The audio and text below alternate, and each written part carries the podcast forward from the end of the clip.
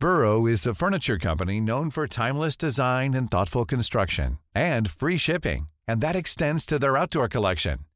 Their outdoor furniture is built to withstand the elements, featuring rust-proof stainless steel hardware, weather-ready teak, and quick-dry foam cushions.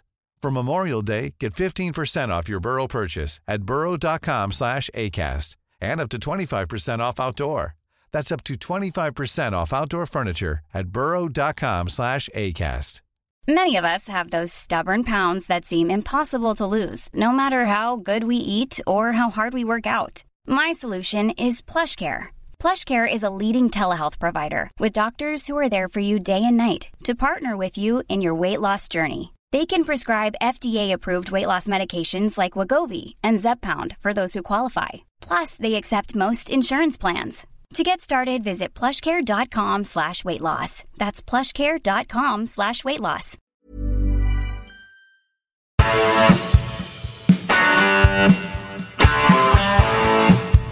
You're listening to Achtung Mill, broadcasting from the beautiful South Birmingham. Accept no substitute.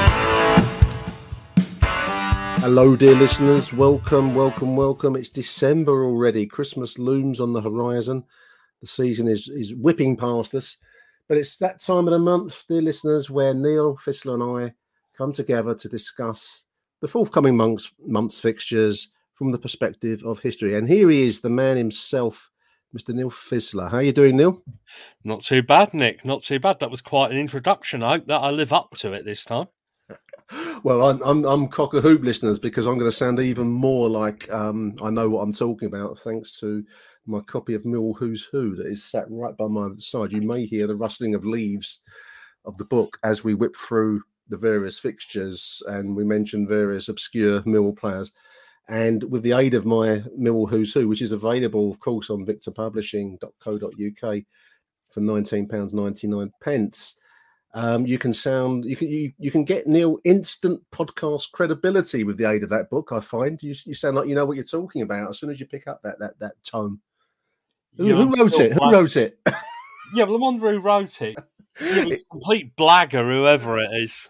It is a cracking book, listeners. I recommend it for well, Christmas looms, as we've said already, birthdays, Christmas, you name it, bar mitzvahs, whatever, whatever your um, christenings, you name christenings, it, you name it. Um, If there's a Millwall fan in your life, then Millwall's Who's Who by Neil Fissler with Dave Sullivan, Jim Creasy and, and Chris Bethel is the book you need. You will seriously will hear me flicking through whenever we come to certain players where I've not done, not written down enough research and I need to access the book because it's that good a book. Um, yeah, but that means I, I can't blag it now by no. looking at my own work. We're going to be overrun, Neil, with, with Millwall podcast historians all referring to the book, all sounding like they know what they're talking about, but there we are.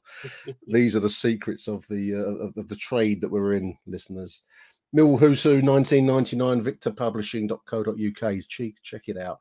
And whilst you're about your business, do check out our Achtung Mill calendar, which is celebrating the fiftieth anniversary. fifty years, Neil, since nineteen seventy-one seventy-two. Um, twelve pictures of a classic, classic squad. Harry Cripps, Barry Bridges, Derek Possee, Brian King, Benny Fenton, Big, Big Kitch. They're all in there. Um, all of our takings from the calendar will support the Lions Food Hub, a wonderful cause, especially at this time of year when, when the going gets tough for many families. Um, it was charging thirteen quid for that. That includes a couple of quid for postage and packing, the, um, the stamps uh, being the main cost. But um, otherwise, your remaining tenner, roughly, will go to support the Food Hub.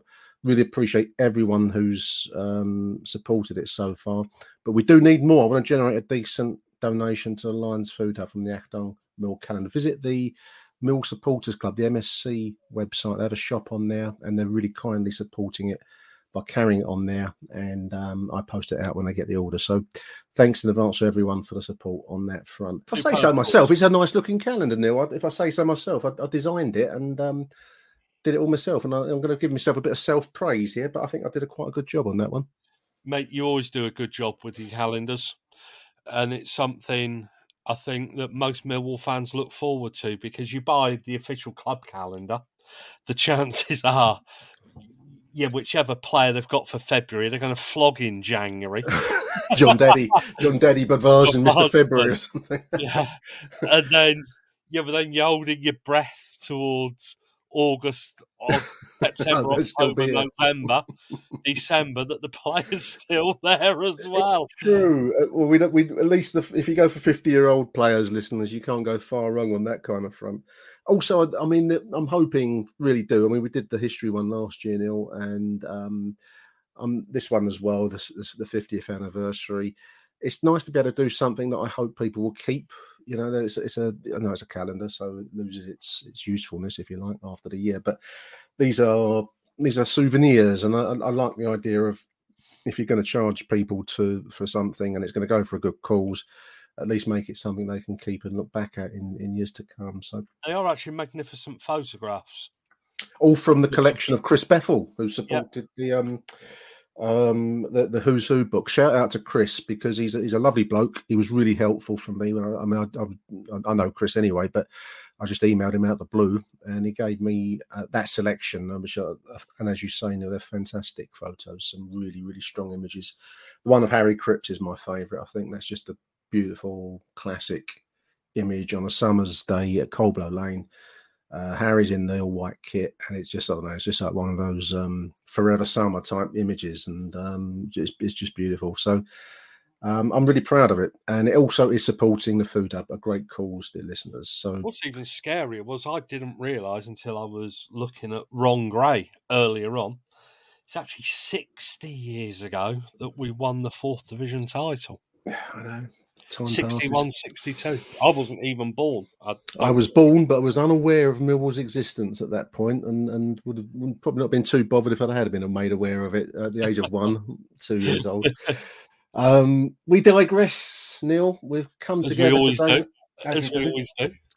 We've come together today to talk about the forthcoming month's fixtures, um, which will be Birmingham City, it will be Peterborough, it will be Preston, Swansea, and and Coventry, and we've looked at various fixtures from the past, some of which we've matched up, to be honest. Um, it's great minds think alike, and others we've we've just chosen different different ones. So we're going to begin actually with the same choice of fixture now, aren't we? The uh, the yeah. Mill Birmingham, um, a dramatic scoreline from nineteen seventy. Mill six, Birmingham City two. Yeah, but let's face it. Yeah, well they've tonked us at home a couple of times, they have, haven't they? So. And they tonked us away, or, or well, we got tonked up at uh, Saint Andrews at the end of last season. But this was uh, this was probably one of Millwall's greatest ever teams, and this was them clicking into gear, wasn't it? In their pomp, in their pomp, yeah. Came down, obviously very famous Wolves, former Wolves manager, yeah. And there's actually a Millwall connection in this Birmingham City side as well. Is there? Is there? I haven't. I haven't got that one. Phil Summerill played number eleven. Summer, Phil Phil Summerill, um, a striker. He would have joined, and this is where you hear the, the rustle of um, the turn of, of of the page as I swiftly look up Phil Summerill, listeners. Or I remember he joined, and we and he, I believe he was leading goal scorer when we won promotion.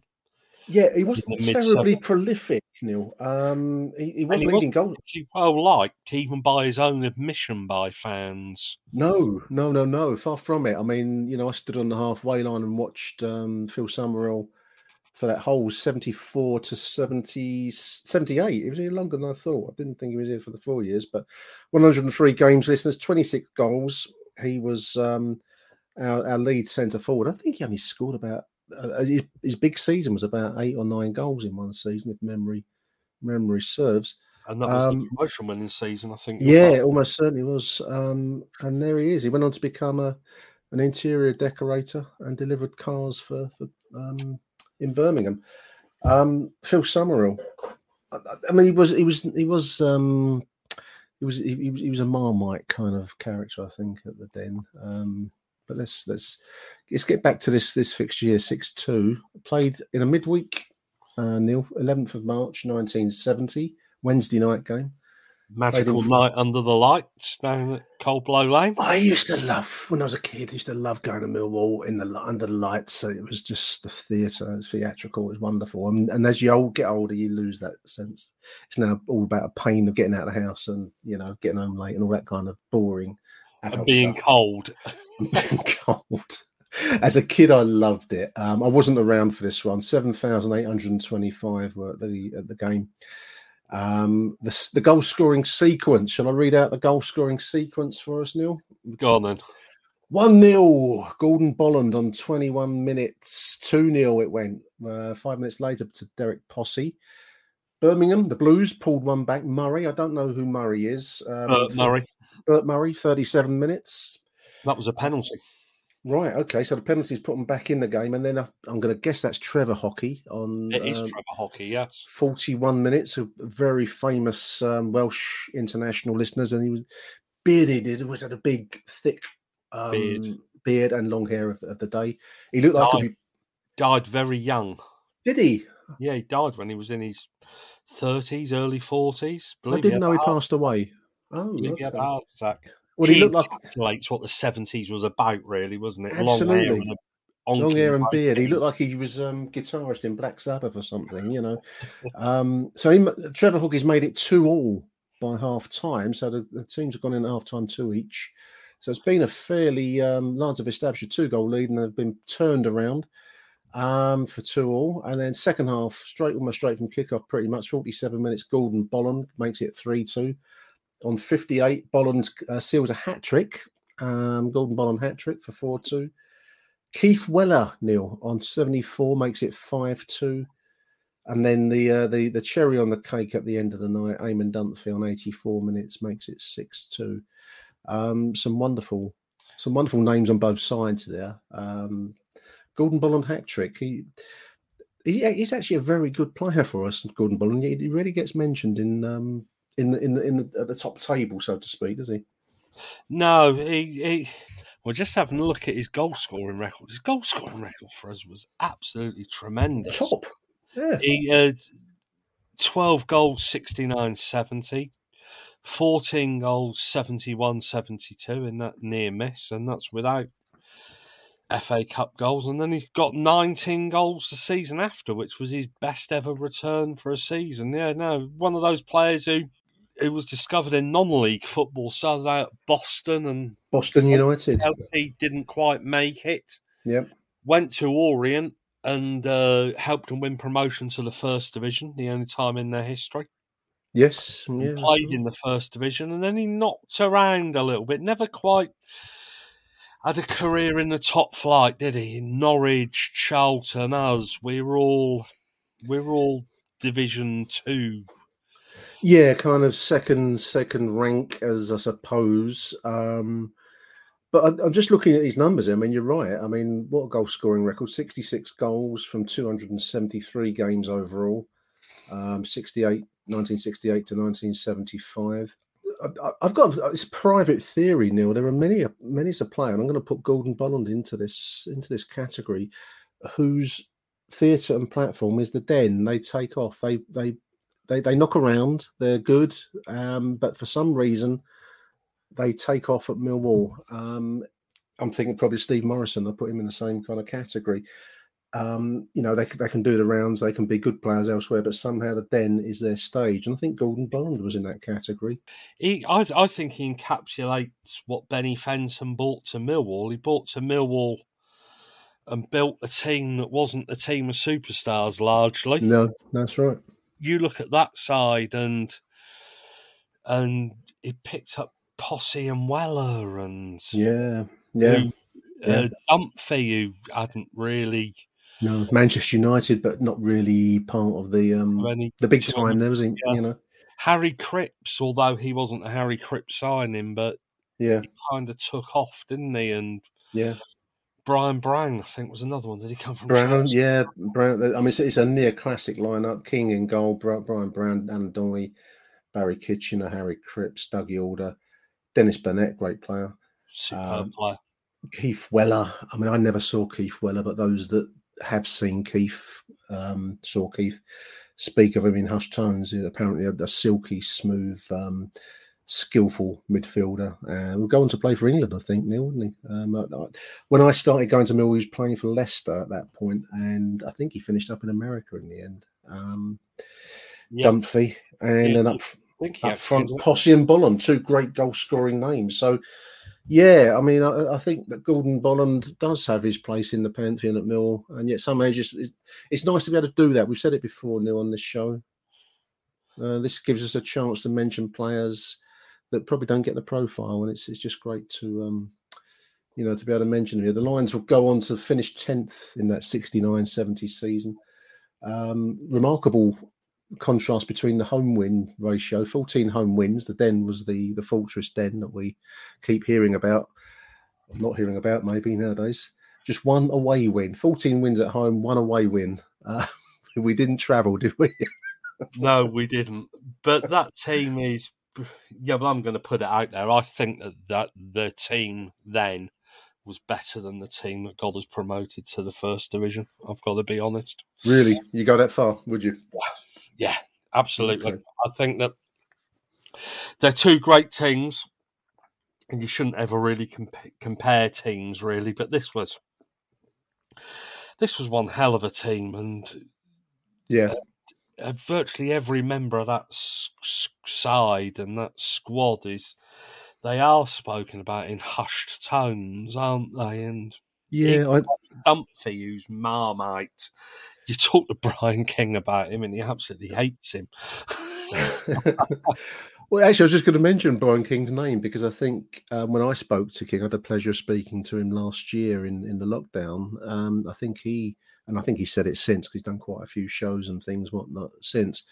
But I think he said that that team should have done better. I think there's a slight sense that... Um, I don't know. It's like dropping a catch in cricket. It, it, it should have it should have achieved more than it actually did, even though it has legendary status. The the top flight was um, was what should have been achieved by it.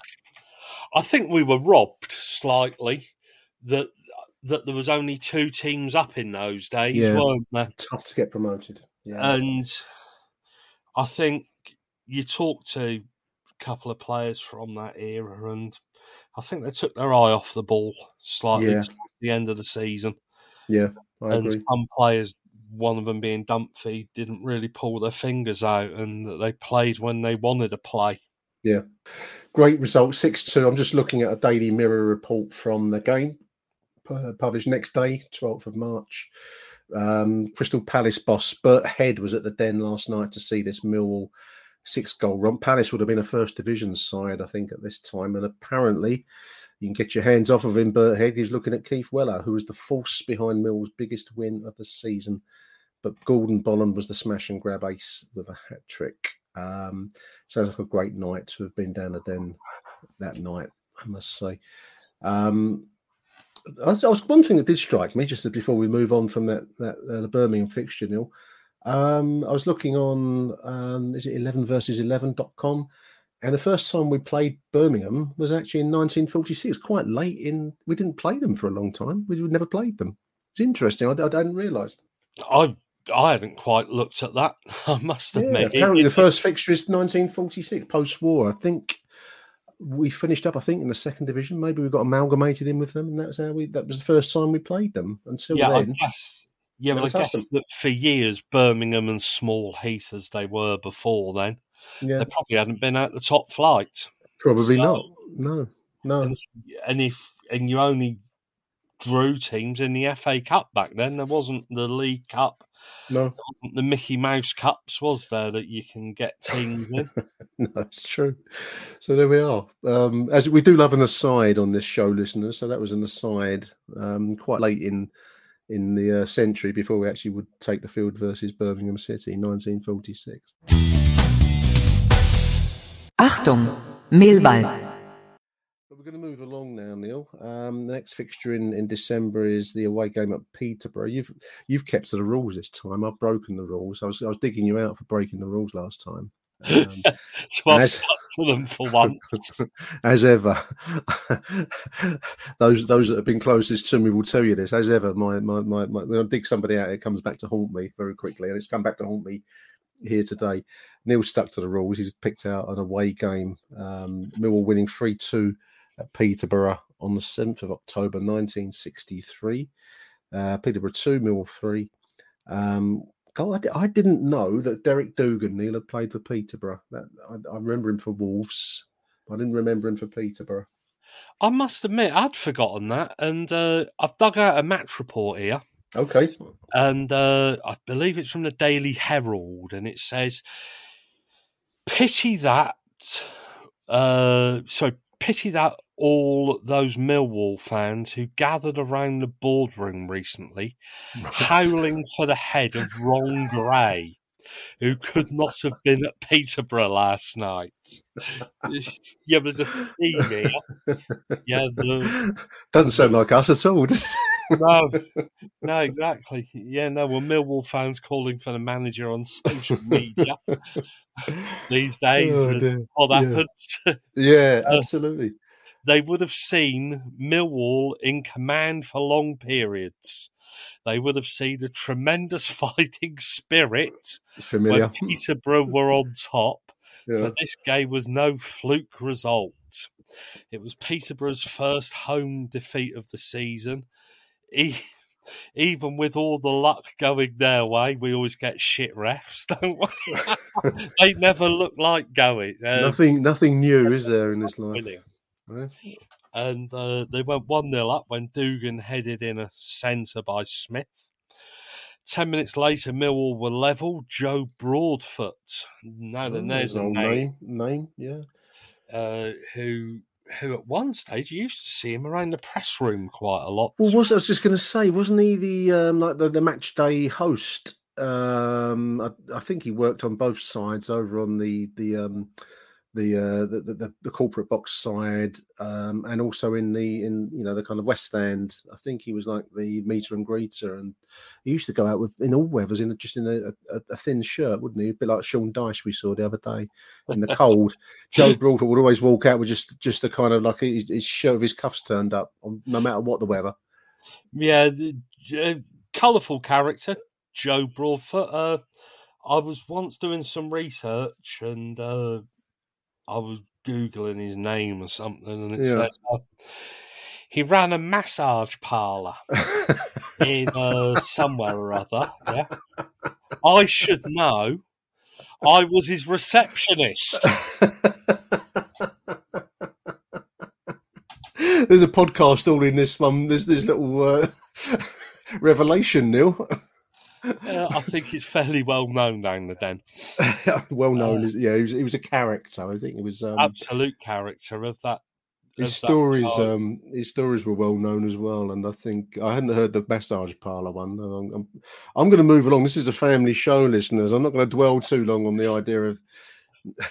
Anyway, yeah, well, Millwall dominated anyway. Play for long periods. Uh, oh dear. And it was against the run of play that Peterborough regained the lead after thirty-nine minutes. Dugan was upended in the penalty area. That's a great word, isn't it? Upended is a cool word. And Pierce scored from the spot. Two minutes after the interval, Gary Townend equalised for Millwall with the home side appealing in vain for offside. A lino doing us a favour. Well, there we are. Miracles never cease. He didn't do us much of a favour last week, did they? And the winner no. came uh, twenty minutes from the end. Uh, the Peterborough defence was thrown off balance. And Pat Terry, who I think we spoke about in our yeah. last show, yeah. had all the time in the world to score. And there it is. three two win for Millwall. Great team, actually. Absolutely superb. Just looking at that, some great names in there, Neil. Alex Stepney. Yep. Dennis John, whose son, Will Griff John, is a Welsh Rugby Union international. Okay. Uh, a current Welsh Rugby Union international, no doubt. Uh, John Gilchrist, Dave Harper. Dave Harper, uh, dad, father of um, Frank, Frank Harper. Yeah, Frank Harper. Yep. Tom Wilson. Joe Stocks, who, if you read that Millwall Who's Who book that you've got in front of you, became a council rat catcher. I hadn't looked at it. I was looking at Townend. I was going to mention Townend. I'm going to have to look at him now. Rat Cash is a great job. Stop. Broadfoot, Townend, Terry. Richie Ward, who was an England amateur international, I believe Tooting and Mitcham or somebody like that rings a bell. Yeah. And Joel Haverty, uh, Northern Irish. Northern Irish international. National. I was but, looking at Townend listeners. John, John, Ta- Gary Townend, sorry. But now Neil's completely blown me away with Joe Stocks, who um, became um, a council rat catcher. Um, and I remember once, I mean, just uh, rat catching, I don't know why, it's, it's it's got some grotesque kind of, um, it's essential, you need rat catchers, but it's got like a grotesque quality to it. And I remember I was working in Hackney and um, we called in pest control. You don't call them rat catchers anymore, you call them pest control now. And they called, came to the property, and the, and the bloke who did it um, was a character in his own right. He could have come from a Charles Dickens novel, this this guy. And he brought me afterwards over at the office, a, a, like a, a, a black bag full of dead rats, and showed it to me. I, I said, I don't want to see it. You know, I just want you to get rid of it. That's what we're paying for. I don't need. I, I, I, I trust that you've done your job. I don't need to see this kind of hellscape of dead rats in a black bag, which he brought over to me. Um, anyway, that's that's another podcast series, my memories of working in housing. So yeah, Joe Stocks, rat catcher. I, I Gary Townend was the one I was looking at, because it's just one of those names, and one of the beauties of this show, listeners, you come across names that you don't know and haven't haven't come across before. fifty-one games for us, Neil, twenty goals. Gary Townend, a forward, played that's for us. That's not a bad uh, return, actually. Given... nineteen sixty sixty-four, no, good return. Good return indeed. Um, and another one who'd done some non-league kind of um, Red Hill, came to Millwall, and then went to the non-leagues afterwards, Hillingdon Borough, Chelmsford and Hillingdon, Weymouth and so on. Um, a name that I've not um, not not come across before. Um, Who were all actually good non-league teams. Those teams that he went to, the Southern League and the Isthmian League, they were they that was top, top, top level football. Yeah, I mean, the um, quite often what with wages in football, you earn more by doing a bit of a job and playing in the Southern League or the Isthmian League. Well, it's an interesting point. This is going way off off topic now, but just again. on that point again, um, it's interesting now that I, I think similar times are returning in non-league football, Neil, because as you've just said, and you, you see it throughout the book, how many players have come to Millwall over time from decent non-league sides. Um, talented players often.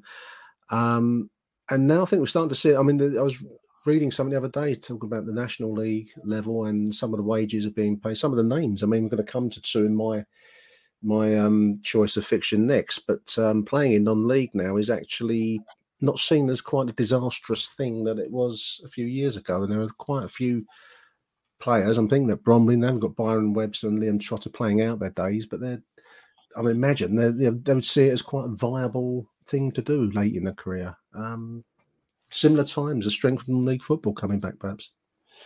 Yeah, you you can actually earn quite decent money. I've heard of clubs in the Western League and things like yeah. that pay two, three hundred pound a game. Yeah, it's well, isn't there's ambition? There's ambition there. I mean, yeah, if you look at Wrexham now, Neil, which is backed by the Hollywood. Um, Ryan, A-listers, yeah. Yeah, Ryan, what's his name? Ryan something. Ryan Reynolds. And uh, so famous, I've forgotten their name. Um, but yeah, you've got money flying around. You've got, you've got ownerships that are wanting to achieve Football League status. Um, and so maybe, you know, we've just touched on some players from the past who made it from non-league. We're seeing similar times now. Um Just to develop that point slightly, listeners, I'm, my fixture um, is much more recent. I was actually at this game. I think probably a lot of the listeners to the show would have been at Peterborough five, Millwall three, an eight-goal thriller from twenty fifteen. Um, seems seems much more recent, Neil, than twenty fifteen. I will still remember being in that rickety wooden stand that they have at London Road. Um, it's horrible, wasn't it? Yeah, absolutely zero leg room there. leg room. Oh, you got pillars in front of you. Um, I remember they, they had a guy, like a pre-match mascot, a guy dressed up in top hat and tails, and a, and a young lady with him looked like she was um, out of a Gainsborough painting or something, walking around. It's all very odd. Um, you also so remember did, him getting dogs abuse. Uh, oh, he was. You can, you can fill in what he got. He got absolutely dogs abuse. I can if, remember going up there Boxing Day one year, and he was pelted with all sorts. I think he was he was uh, I Wait, I think if half of it was true, be doing time in one of the specialist wings. Yeah, if any of it was true, Maxwell, we should be. Anyway, five three loss this particular. It was a spectacular game. Um, opening goals for Peterborough from Lee Angel, um, fifteen, nineteen minutes we were two nil down, but then we turned it, pulled it back to two each. Byron Webster getting a goal in fifty-two minutes, fifty-five minutes. Tony Craig, what a servant Tony Craig was for our, our club, Neil. Um, and then um, Peter back in the lead, uh, going three two on sixty-nine minutes. Christopher Forrester. Connor Washington, would he not go on to an expensive move at some point? Connor yeah, Washington. didn't he? Didn't he end up at Q P R, Northern Irish International? Yeah, million, multi-million pounds worth of talent there. Um, he's made it four two. Yeah, four two on seventy-two minutes. We've then made it four three through Mark Beevers, who a player I always liked, Mark Beevers, great central defender. Ironically um, at Peterborough now, I believe. I think he is, yeah. Um, and then the game gets away from us on eighty-one. John Taylor. It was a strange game. So I mean, we got beaten. It was a really enjoyable spectacle as a football fan. You know, I know you can't always distinguish um, Mill getting beat from the actual enjoyment of the football, but it was end-to-end stuff and... Um, all guns were blazing on, on both sides.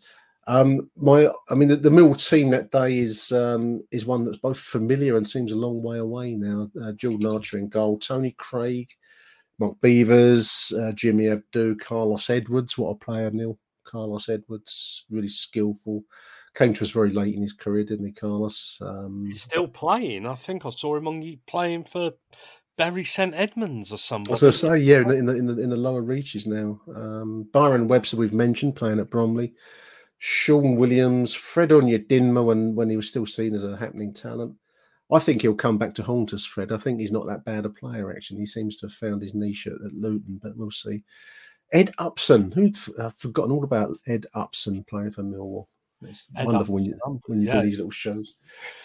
Uh, Steve Morison, Aidan O'Brien, um, subs were Ben Thompson, Shane Ferguson and Lee Gregory. But my eye was drawn, just and just developing that point, I will get there in the end, listeners, sat on the bench that day, um, including amongst the non-used subs were Joe Martin and Lee Martin, both of whom are now plying their trade at Ebbsfleet. Um, and I saw them a few weeks back when I did one of my non-league um, match reports.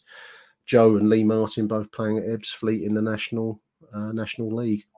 Um, Lee Martin still looks, as he ever always did, he always looked like a, a talent waiting to happen, but nothing quite ever sparked for him at the end, did it, Neil? No, actually, when we talk about uh, players that have come back and did tremendous, decent things, I've, I would actually include Byron Webster in that. Yeah. I yeah. think he looked absolutely awful when he first joined us. He did. And uh, probably... Probably didn't help playing under Ollerwards. No, and uh, but but then he was one of those players where I think he had a couple of injuries and he came back and he looked absolutely. He, he looked like a proper Millwall player. Something clicked, didn't it? Yeah, something.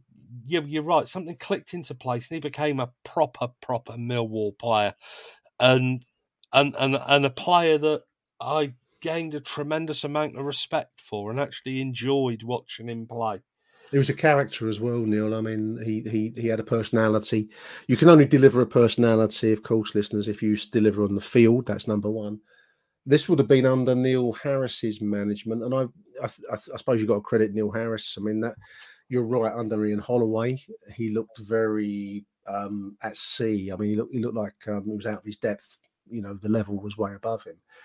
But when Neil Harris, I presume, took him to one side, maybe there was some, you know, a kind of combination of um, hard and soft words, who knows? But he did come back transformed. He he seemed to, cliche time, get what it is to be a Millwall player, didn't he? Yeah, he, he, he, he, he was just a really good, solid Millwall-type player. Um, yeah. Just somebody who, if he ever does listen to this, just thank you for... for actually turning it around, and you gave us a lot of pleasure. Absolutely. I saw him, in fact, he was on the Wall Talk pro, uh, podcast the other week, I think, and I've seen him on occasion um, at the Den. I think he's still, you know, as you said, you're right, highly, highly respected at the at the club. Byron Webster, um, centre-back, one hundred thirty-seven games for us, eight goals, twenty fifteen to twenty nineteen. Injury would, would um, do for him in the end, as...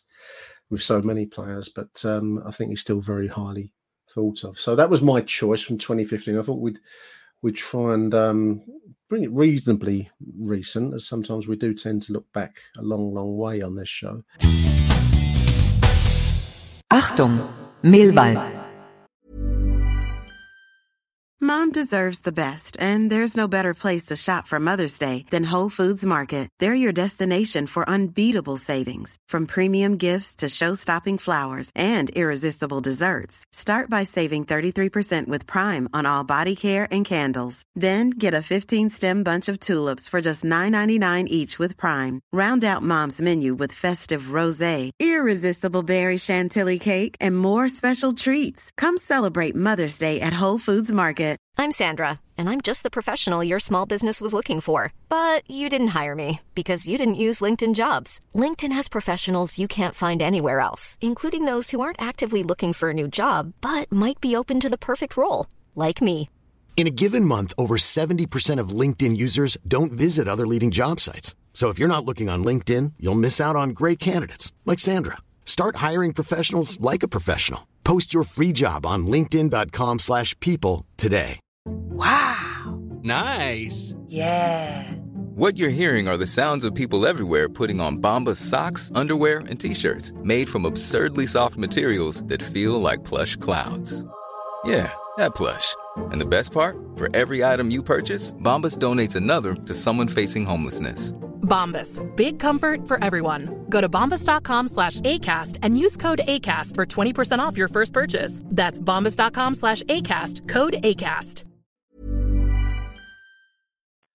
Um, but you've chosen a real scoreline here, Neil. As our next uh, fixture, which is going to be Preston. Um, Millwall five, Preston North End seven at the Den, fourth of October nineteen thirty. Wow. That's some scoreline.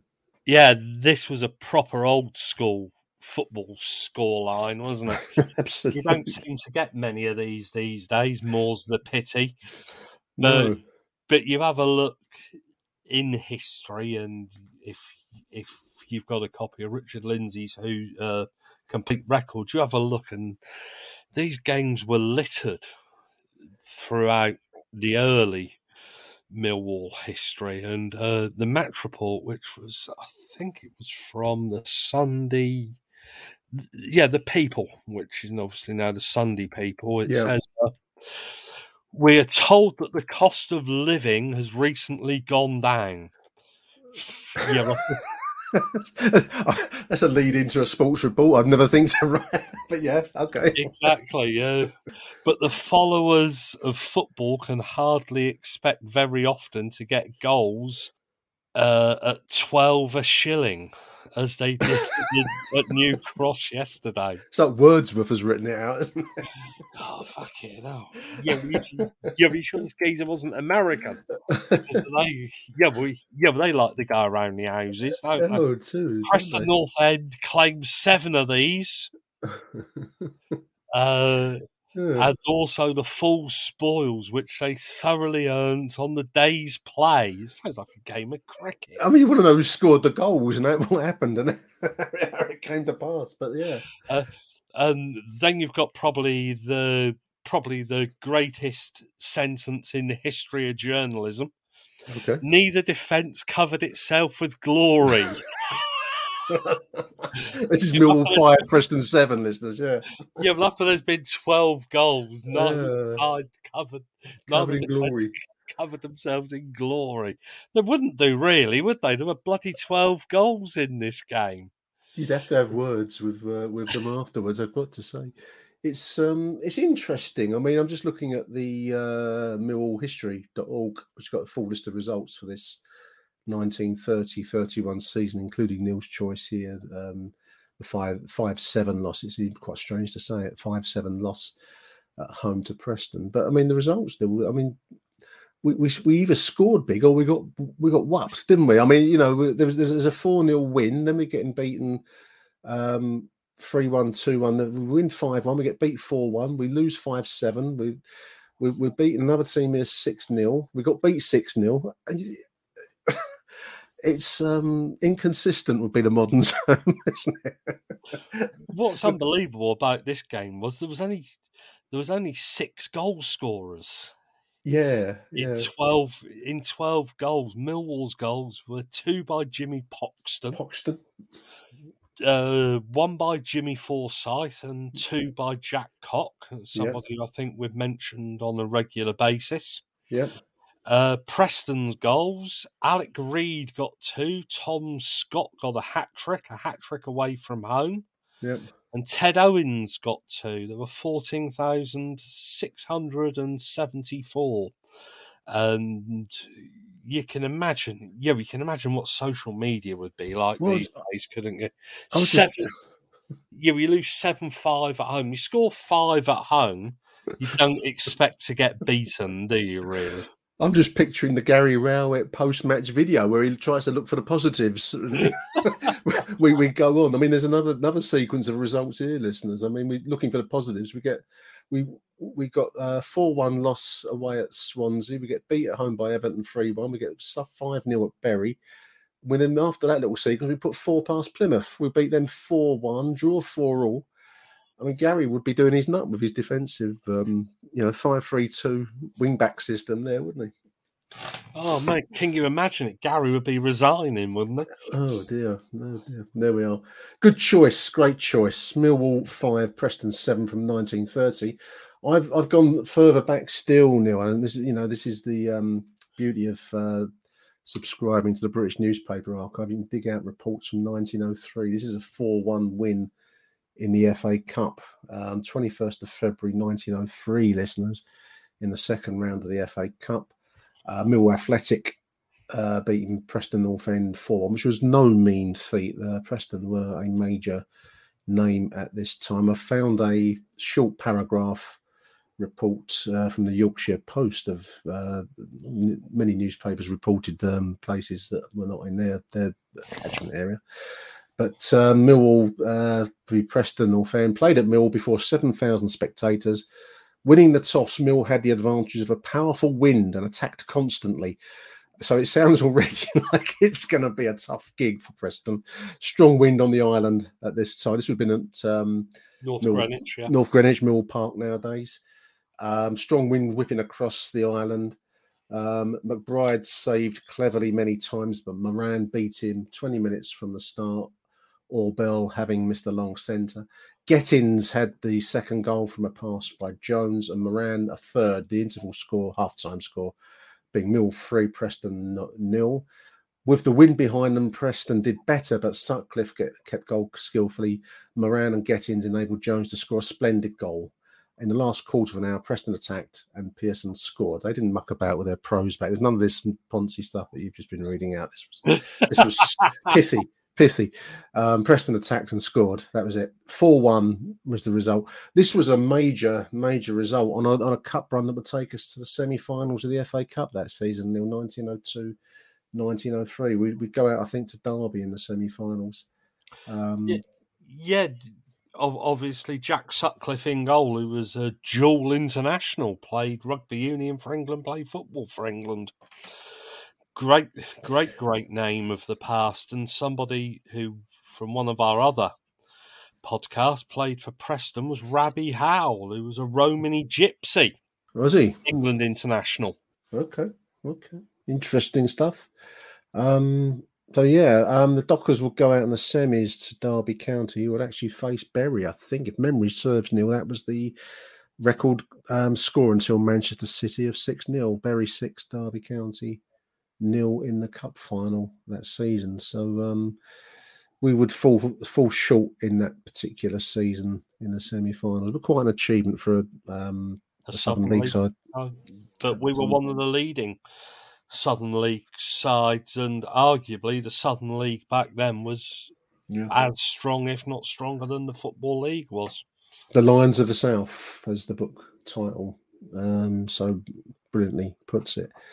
Um, so there we are. That's Preston. We're going to move along now to Swansea City, um, or Swansea Town. Let's call. Let's get it right, because I think both of our fixtures really, Neil, we should be referring to Swansea Town rather than Swansea City. You've gone for Millwall two, Swansea Town nil in um, March nineteen forty-nine, and I've chosen a slightly earlier one in nineteen twenty-two. But let's let's, let's begin with your choice. two nil. This was played on the twelfth of March nineteen forty on the home win for the Lions. Yeah, and I've pulled out a match report written by Charles Buchan. Wow. No, of the right. annual, football annual, yeah. Yeah, very, very famous player uh, as well, Neil, I think. Yeah. For the Arsenal, as yep. they like to be called back then. Yep. Sunderland, I believe.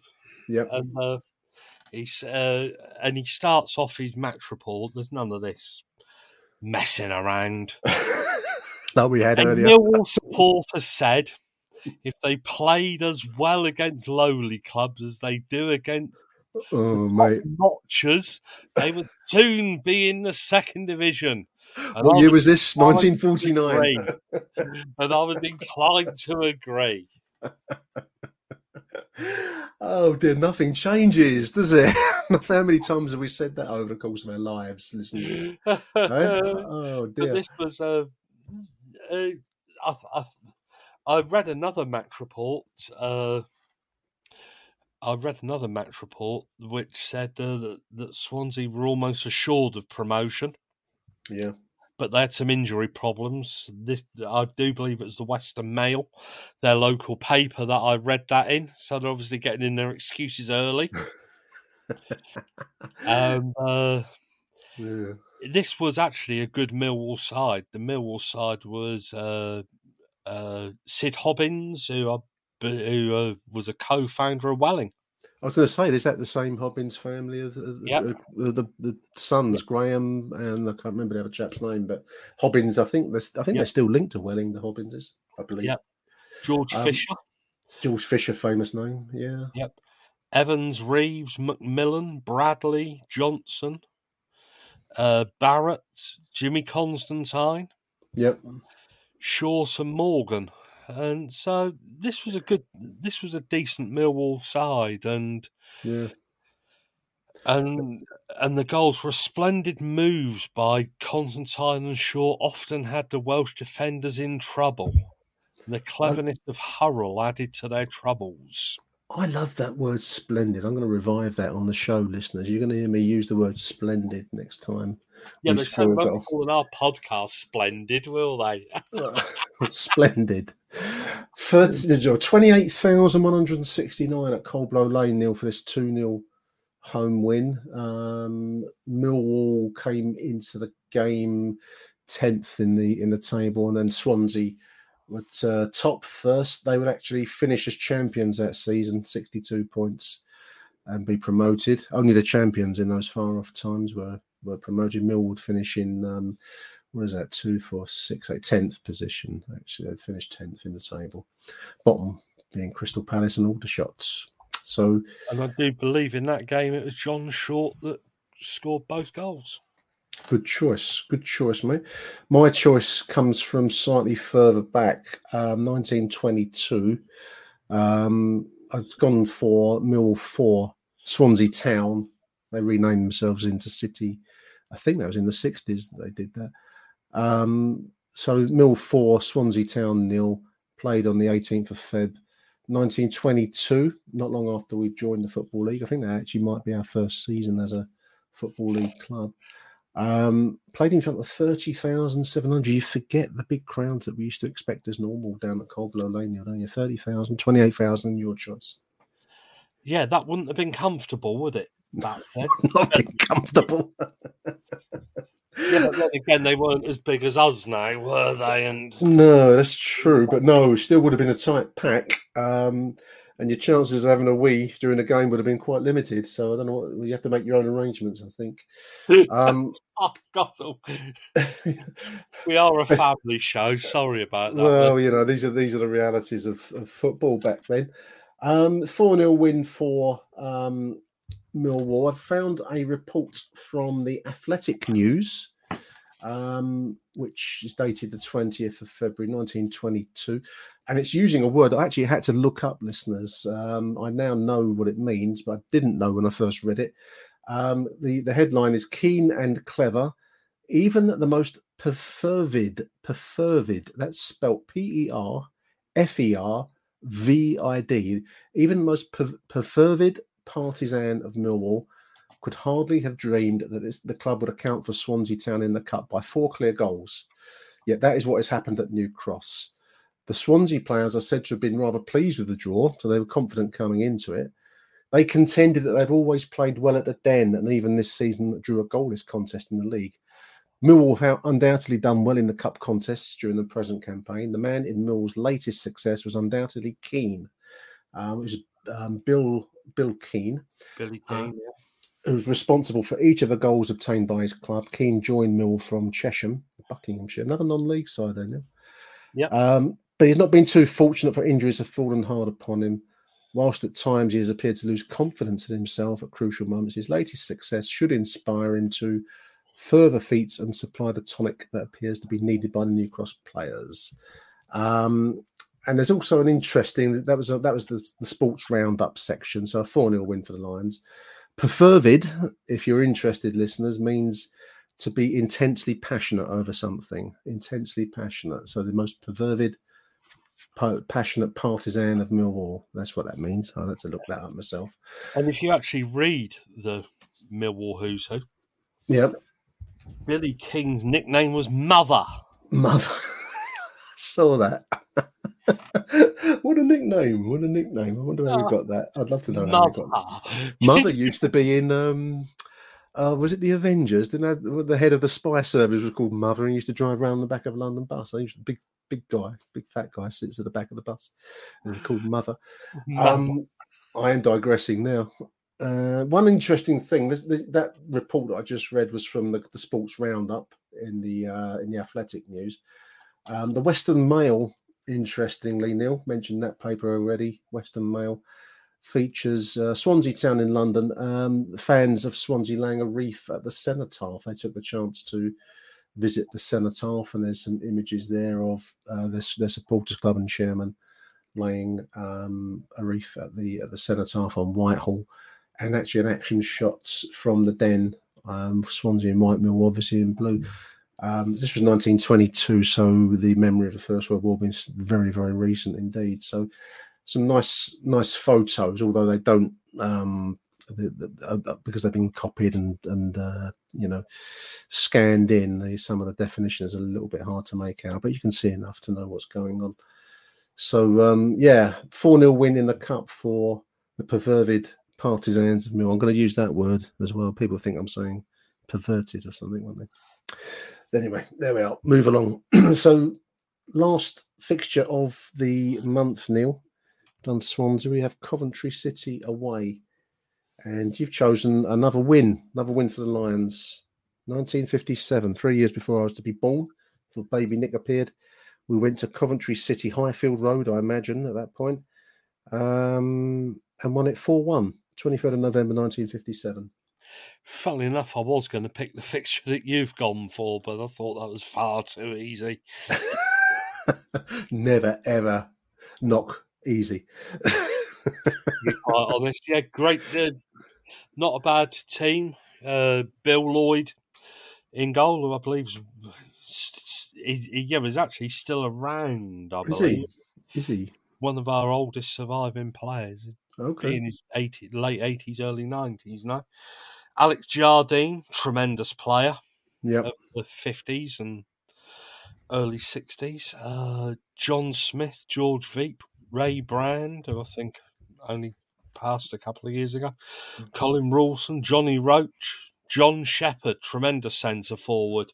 And anybody who who's actually looking for another book to give yep. anybody for Christmas, if you have a look on Amazon, his daughter has written a yeah. biography of That's him. Very well rated, Neil, that book. Uh, I think it's called it In, In and Out of the Lion's Den. Yeah. Yes, it was. Absolutely superb book. I um, believe I read it in about a day. It was right. one of those books where you started to read it. Uh, I think he recovered from T B or something, didn't he, early yeah, in life? quite a life. Served in the R A F, I'm just reading here, in the... Uh, Who's Who book, served in the R A F book during the Second World War. But yeah, I think he had illness, and I think it, I think it's as much a football book as it is a kind of a family stroke history book. Yeah, in many ways. But superb um, player, Uh, believe he did he score a hat trick on his debut, four goals on his debut, or something like that. Something like that. I'm just furiously trying to read the. Um, uh, there it is. He made his league debut against Leighton Orient, listeners, and scored all four goals in a four one victory. All scored with his head. Um, he played one hundred seventy-two games for the Lions between nineteen fifty-two and fifty-eight, uh, scoring eighty-two goals. But that doesn't.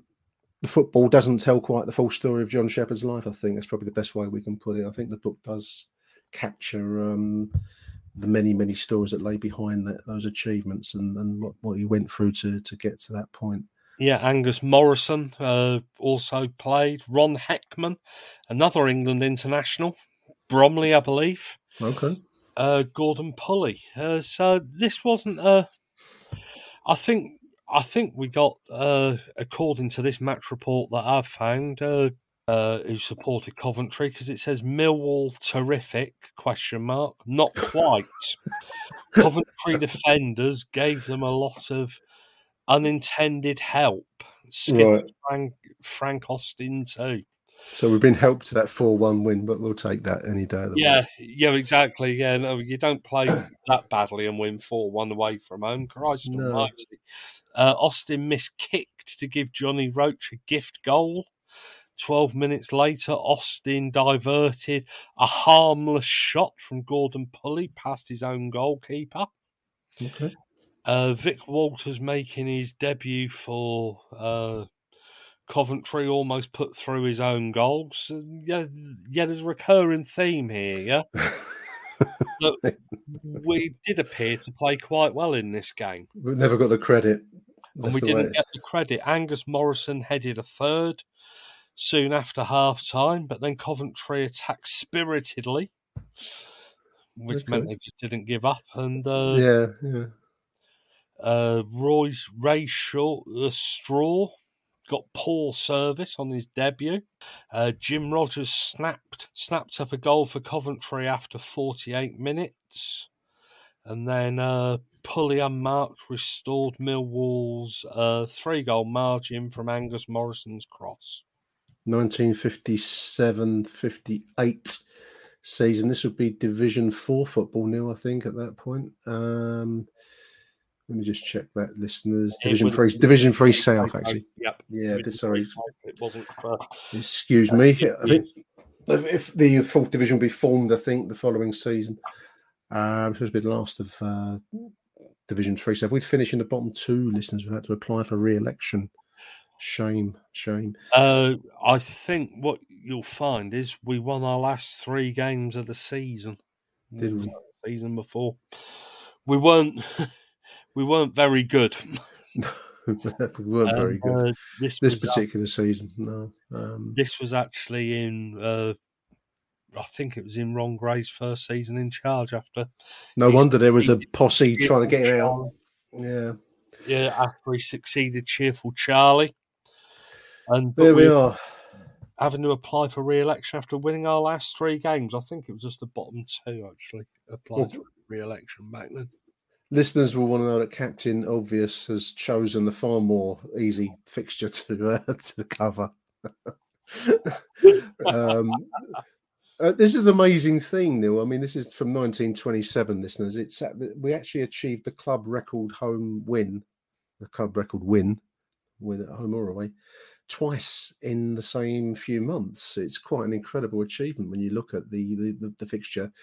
Uh, list for nineteen twenty-seven. This particular game is a Coventry game. Mill nine, Coventry one, played on nineteenth of November nineteen twenty-seven in the third Division South in front of thirteen thousand six hundred ninety-five at Cold Blow Lane.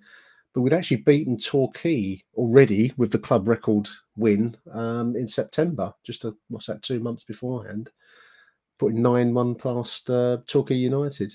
Um, it's quite an incredible achievement when you think two record goal scorers in a few months. Yeah, there are only thirteen thousand six hundred ninety-five there to see it as well. That's right, that's right. It's, um... And it, it just goes to show that what we said earlier on about goals, to score nine goals twice in a matter of weeks is... That's quite something, isn't it? It's crazy. I think also it shows me, or it might show you, yourself, Neil, and, and the listeners.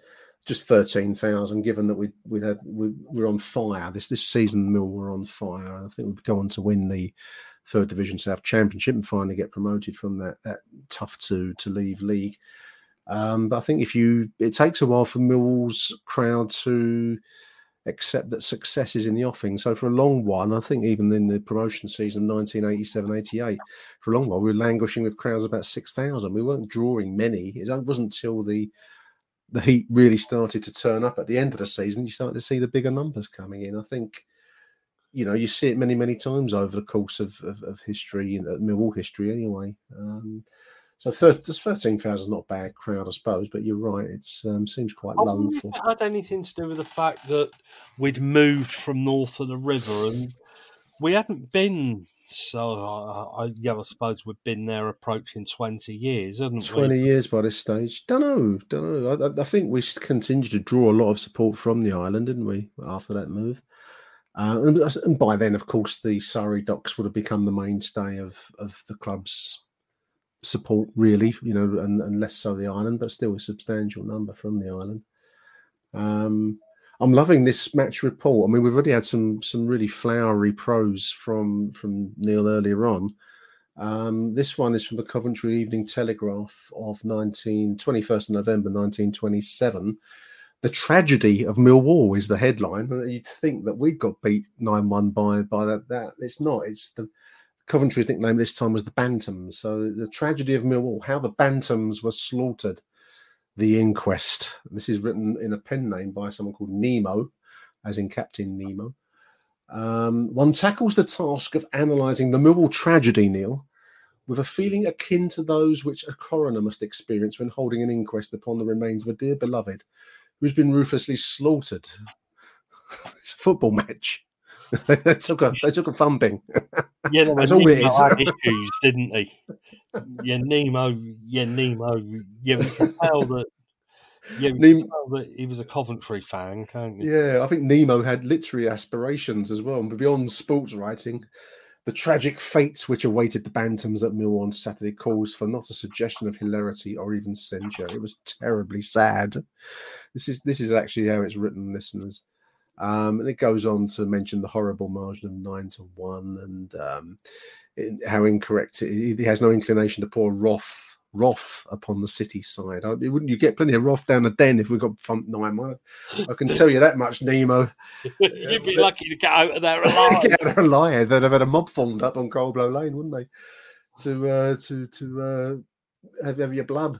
Um, Coventry were helpless, helpless against the magnificently conceived home attack. Um, and this was quite an attack in all seriousness this season, listeners. This was a major season in, in Mill history, nineteen twenty-seven. Championship winning side, I believe, Neil. Um, the Third Division South Champions of nineteen twenty-seven twenty-eight. I'm just looking at the, the fixture list for that season. We've already mentioned the two nine one wins. Um, we've got six ones against Bristol Rovers, six noughts against Brighton, five nils against Charlton, seven one against uh, Walpole the yeah. week after, six nought v Gillingham. You name it, they were put to the sword at the Den, listeners. And this was a great, great side. I mean, look at the, the goal scoring record. John Landors, Jay Landors, thirty-three goals. Um, is it John or is it Jack? Uh, Jack Landors. Yeah. Jack Landors. Sorry. Jack Landals. Uh, we've got um, Bill Phillips, W. Phillips, twenty-seven goals. And Jack Cock, third. Third in the goal-scoring table on twenty-six. Will Phillips, Pee-wee Phillips, um, quite a good little inside forward of his day. That's incredible. Incredible return. Bill Bryant is fourth in the goal-scoring table with eleven goals. You know, that that's... In any other season, you'd say, you know, for one player to achieve double figures can be quite a good return, let alone finish fourth in the goal-scoring lists as a what result. What would we give now for a player to score twelve goals in a season? A thirty-three-goal striker, yes, please, is what we'd say, Mister Rowett, wouldn't we? Let alone three. Um, incredible. We'd finished champions this particular season and we'd twice achieve our highest record home wins. Um Magnificent side, all in all, Neil. nineteen twenty-seven twenty-eight Mill Championship winning side. I've picked out John John Landell's um, nineteen twenty-five to thirty-three Mill player, one hundred ninety-nine appearances. I'm going from information in the book of listeners. seventy-seven goals from two, just short of two hundred appearances. That's quite an, an achievement.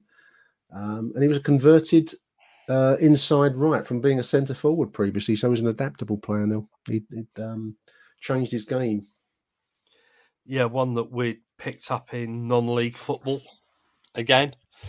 Grays Athletic, Grays Thurrock United, uh, yeah. the Thames Board Mills, which obviously, yeah, and one of those rare players who actually left us to go back north of the river to the enemy. It's West Ham. Yeah. yeah. There we are.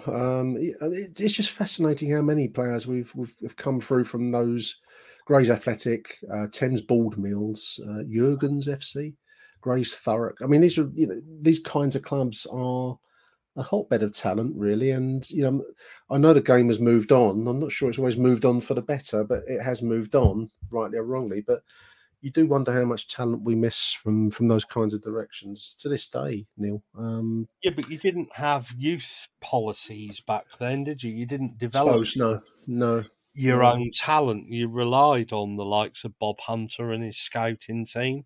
Yeah, and his, his tactical, oh, his, his scouting now, I suppose, would be the way you'd put it. Um, so actually go out and find you those players. Half-time score, listeners, one all.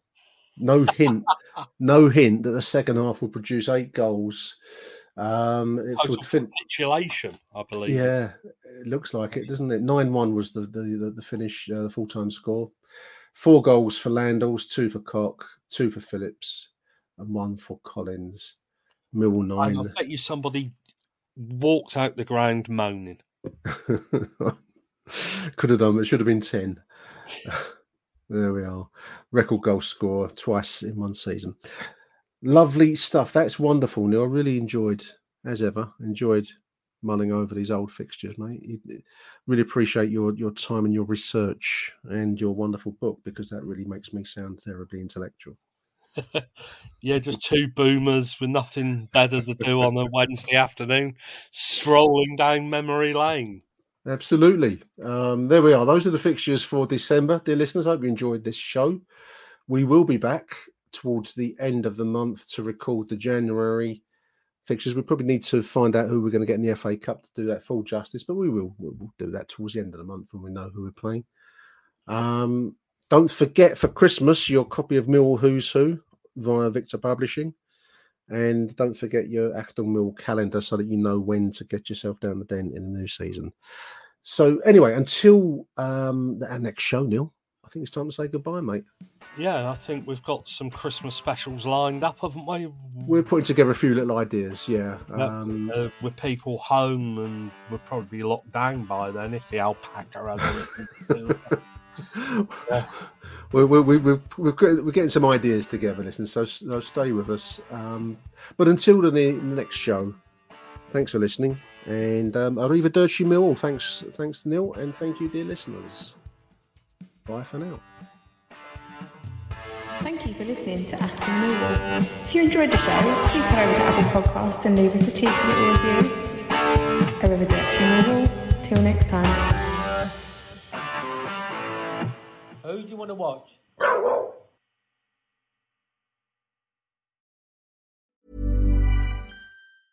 A lot can happen in the next three years. Like a chatbot may be your new best friend. But what won't change? Needing health insurance. United Healthcare Tri-Term Medical Plans are available for these changing times. Underwritten by Golden Rule Insurance Company, they offer budget-friendly, flexible coverage for people who are in between jobs or missed open enrollment. The plans last nearly three years in some states, with access to a nationwide network of doctors and hospitals. So for whatever tomorrow brings, United Healthcare Tri-Term Medical Plans may be for you. Learn more at U H one dot com. When you make decisions for your company, you look for the no-brainers. If you have a lot of mailing to do, Stamps dot com is the ultimate no-brainer. Use the Stamps dot com mobile app to mail everything you need to keep your business running with up to eighty-nine percent off U S P S and U P S. Make the same no-brainer decision as over one million other businesses with Stamps dot com. Use code PROGRAM for a special offer. That's stamps dot com, code program.